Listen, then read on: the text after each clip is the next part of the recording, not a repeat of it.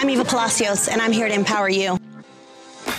What's up, guys? Eva Palacios here with another Financial Freedom Friday. Today, we're going to talk about building a relationship with your bank.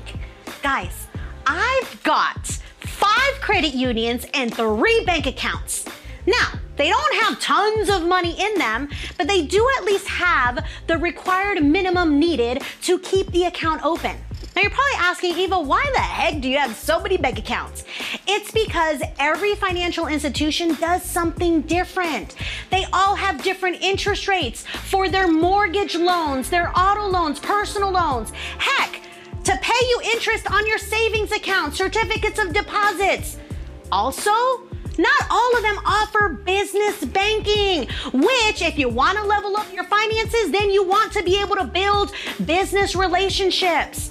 And this is the reason why you want to have eggs in different baskets. Guys, when I do my finances and whenever it comes time to building business or getting credit cards or really just borrowing money, I want to be able to have options. See, if you only have one bank account, and guess what? With that bank account, you've got checking, savings, auto loans, personal loans, credit cards. Did you know that if you have multiple accounts with one financial institution, when one account goes past due, they could close out all of your other accounts or freeze your assets, or even worse, they can repossess your car if you're overdrawn in your checking account.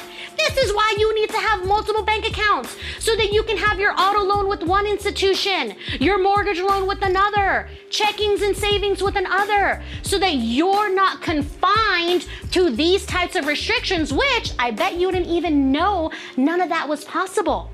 So, guys, build these relationships with those financial institutions. Because at the end of the day, when it comes time to borrowing money, this is why you want to have those relationships. See, I got very good at doing this. And as a matter of fact, just the other day, I walked into one of my financial institutions who I've only been banking with for a few months.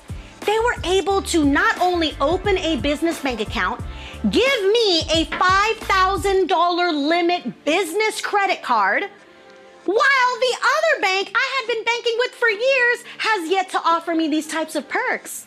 I will say this the smaller community banks, they really care about their people. They want to get to know you. They ask you questions about your business, about your family, about how you handle finances.